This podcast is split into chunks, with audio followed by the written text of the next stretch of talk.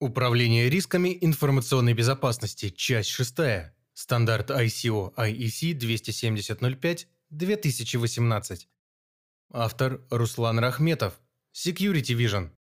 В предыдущих публикациях мы раскрыли методы управления рисками в соответствии с документами NIST SP серии 800.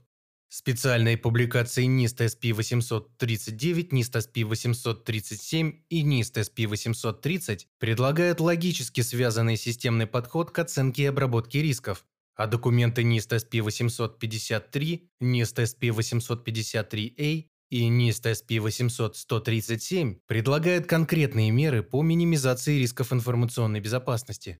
Однако следует иметь в виду, что данные документы по своей сути носят лишь рекомендательный характер и не являются стандартами, например, в отличие от документов NIST FIPS. А также то, что изначально они разрабатывались для компаний и организаций из Соединенных Штатов Америки. Это накладывает определенные ограничения на их использование, так, организации не могут получить международную сертификацию по выполнению положений данных документов, а применение всего набора связанных фреймворков NIST может оказаться чрезмерно трудозатратным и нецелесообразным. Зачастую компания выбирает путь сертификации по требованиям Международной организации по стандартизации, получая, например, статус ICO 27001 Certified, признаваемый во всем мире. В серию стандартов ISO 27000 входят документы, посвященные информационной безопасности и управлению рисками. Рассмотрим основной документ данной серии по управлению рисками информационной безопасности. Стандарт ISO IEC 27005-2018. Стандарт ISO IEC 27005-2018 «Информационные технологии, техники обеспечения безопасности, управления рисками информационной безопасности» является уже третьей ревизией. Первая версия стандарта была опубликована в 2005 году, а вторая – в 2011. Документ вводит несколько риск-специфичных терминов. Так, средством защиты называется мера, изменяющая риск. В понятие контекстов входит внешний контекст, означающий внешнюю среду функционирования компании, например, политическая, экономическая, культурная среда, а также взаимоотношения с внешними стейкхолдерами. И внутренний контекст, означающий внутреннюю среду функционирования компании, внутренние процессы, политики, стандарты, системы, цели и культуру организации, взаимоотношения с внутренними стейкхолдерами, а также договорные обязательства. Риск – это результат неточности при достижении целей. При этом неточность означает состояние недостатка информации, относящейся к некому событию, его последствиям или вероятности его наступления. Под уровнем риска понимается величина риска, выраженная в произведении последствий значимых событий и вероятности возникновения этих событий.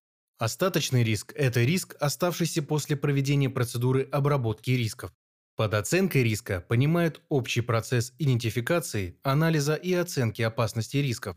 Обработка рисков – это процесс модификации рисков, который может включать в себя избегание риска путем отказа от действий, которые могут привести к рискам, принятие или увеличение риска в целях достижения бизнес-целей, устранение источников риска, изменение вероятности реализации риска, изменение ожидаемых последствий от реализации риска, Перенос, разделение риска.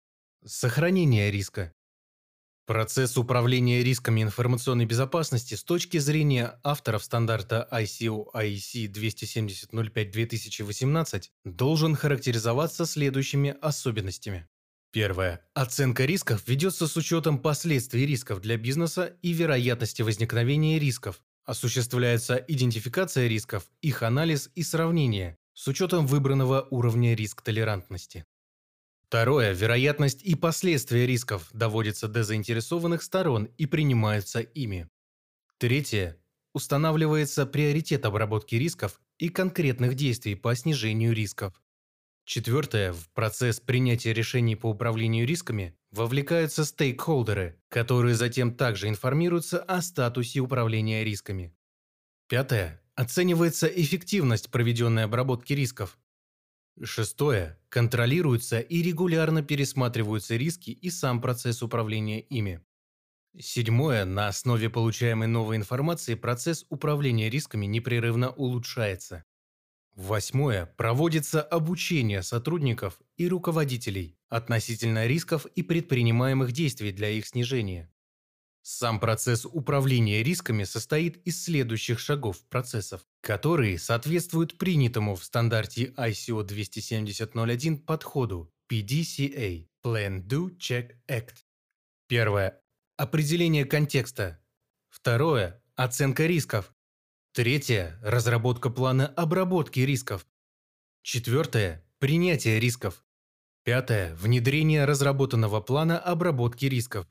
Шестое – непрерывный мониторинг и пересмотр рисков. Седьмое – поддержка и улучшение процесса управления рисками информационной безопасности. Рассмотрим далее каждый из этих шагов подробнее. Первое. Определение контекста. Входными данными при определении контекста являются все релевантные риск-менеджменту сведения о компании. В рамках данного процесса выбирается подход к управлению рисками, который должен включать в себя критерии оценки рисков, критерии оценки негативного влияния, критерии принятия рисков. Кроме этого, следует оценить и выделить необходимые для осуществления данного процесса ресурсы. Критерии оценки рисков должны быть выработаны для оценки рисков информационной безопасности в компании и должны учитывать стоимость информационных активов, требования к их конфиденциальности, целостности, доступности, роль информационных бизнес-процессов, требования законодательства и договорных обязательств, ожидания стейкхолдеров, возможные негативные последствия для гудвилла и репутации компании, Критерии оценки негативного влияния должны учитывать уровень ущерба или затрат компании на восстановление после реализованного риска информационной безопасности с учетом уровня значимости IT-актива, нарушение информационной безопасности, вынужденный простой бизнес-процессов, экономические потери, нарушение планов и дедлайнов, ущерб репутации, нарушение требований законодательства и договорных обязательств. Критерии принятия рисков можно выразить как отношение ожидаемой бизнес-выгоды к ожидаемому риску.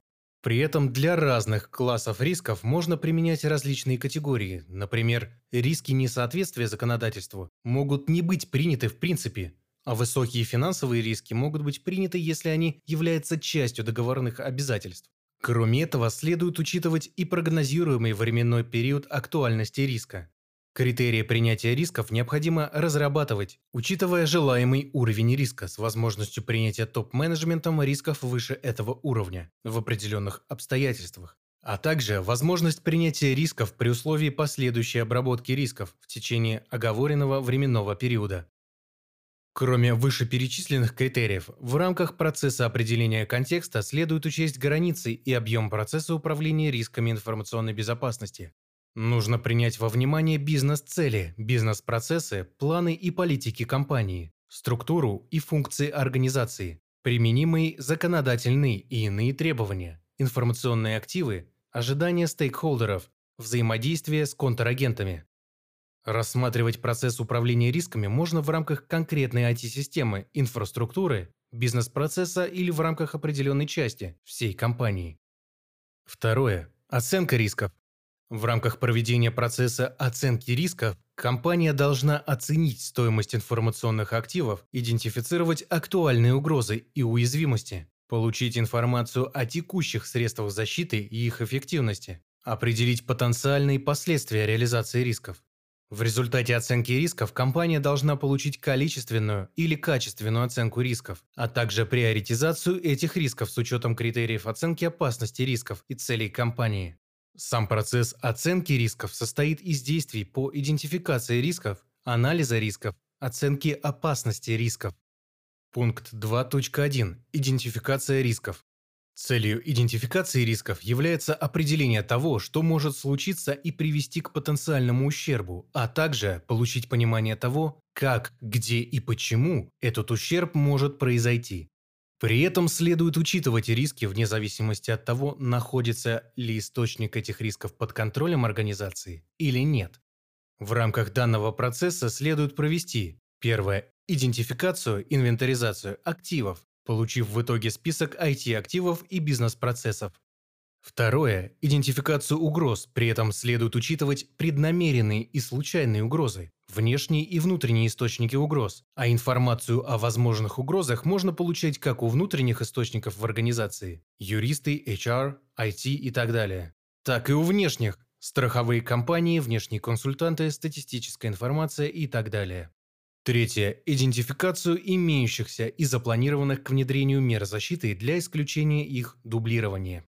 Четвертое. Идентификацию уязвимостей, которые могут быть проэксплуатированы актуальными угрозами и нанести ущерб активам. При этом следует учитывать уязвимости не только в программном или аппаратном обеспечении, но и в структуре организации, ее бизнес-процессах, персонале, физической инфраструктуре, отношениях с контрагентами. Пятое. Идентификацию последствий реализации угроз нарушения конфиденциальности, целостности, доступности IT-активов. Пункт 2.2. Анализ рисков.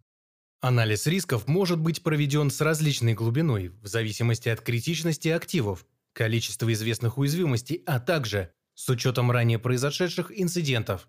Методология анализа рисков может быть как качественной, так и количественной. Как правило, вначале применяют качественный анализ для выделения высокоприоритетных рисков, а затем уже для выявленных рисков применяют количественный анализ, который является более трудоемким и дает более точные результаты. При использовании качественного анализа специалисты оперируют шкалой описательной оценки опасности потенциальных последствий неких событий и вероятности наступления этих последствий, при использовании методов количественного анализа уже применяются численные величины с учетом исторических данных об уже произошедших инцидентах. Следует при этом иметь в виду, что в случае отсутствия надежных проверяемых фактов, количественная оценка рисков может дать лишь иллюзию точности. При непосредственно самом процессе анализа рисков сначала производится оценка потенциальных последствий инцидентов информационной безопасности, Оценивается уровень их негативного влияния на компанию с учетом последствий от нарушений свойств конфиденциальности, целостности, доступности информационных активов. Проводится проверка и аудит имеющихся активов с целью их классификации в зависимости от критичности. Также оценивается, желательно в денежных величинах, потенциальное негативное влияние нарушения свойств информационной безопасности этих активов на бизнес – Оценка стоимости активов проводится в рамках анализа негативного влияния на бизнес и может быть рассчитана, исходя из стоимости замены или восстановления активов и информации, а также последствий утери или компрометации активов и информации.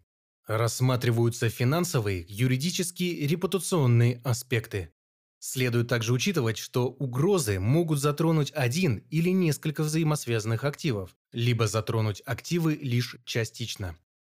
Далее проводится оценка вероятности возникновения инцидента, то есть всех потенциальных сценариев реализации угроз. Следует учесть частоту реализации угрозы и легкость эксплуатации уязвимостей, руководствуясь статистической информацией об аналогичных угрозах, а также данными о мотивации и возможностях преднамеренных источников угроз, привлекательности активов для атакующих, имеющихся уязвимостях, примененных мерах защиты, а в случае рассмотрения непреднамеренных угроз учитывать местоположение, погодные условия, особенности оборудования, человеческие ошибки и так далее.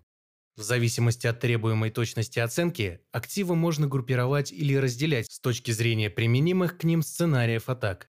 Наконец, проводится определение уровня рисков для всех сценариев из разработанного списка сценариев атак, Величина ожидаемого риска является произведением вероятности сценария инцидента и его последствий. Пункт 2.3. Оценка опасности рисков. В рамках процесса оценки опасности рисков проводится сравнение полученных на предыдущем этапе уровней рисков с критериями сравнения рисков и критериями понятия рисков, полученными на этапе определения контекста. При принятии решения следует учитывать последствия реализации угроз, вероятность возникновения негативных последствий, уровень собственной уверенности в корректности проведенной идентификации и анализа рисков. Следует учесть свойства информационной безопасности активов. Например, если потеря конфиденциальности нерелевантна для организации, то все риски, нарушающие данные свойства, можно отбросить. А также важность бизнес-процессов, обслуживаемых определенным активом. Например, риски, затрагивающие малозначимый бизнес-процесс, могут быть признаны низкоприоритетными.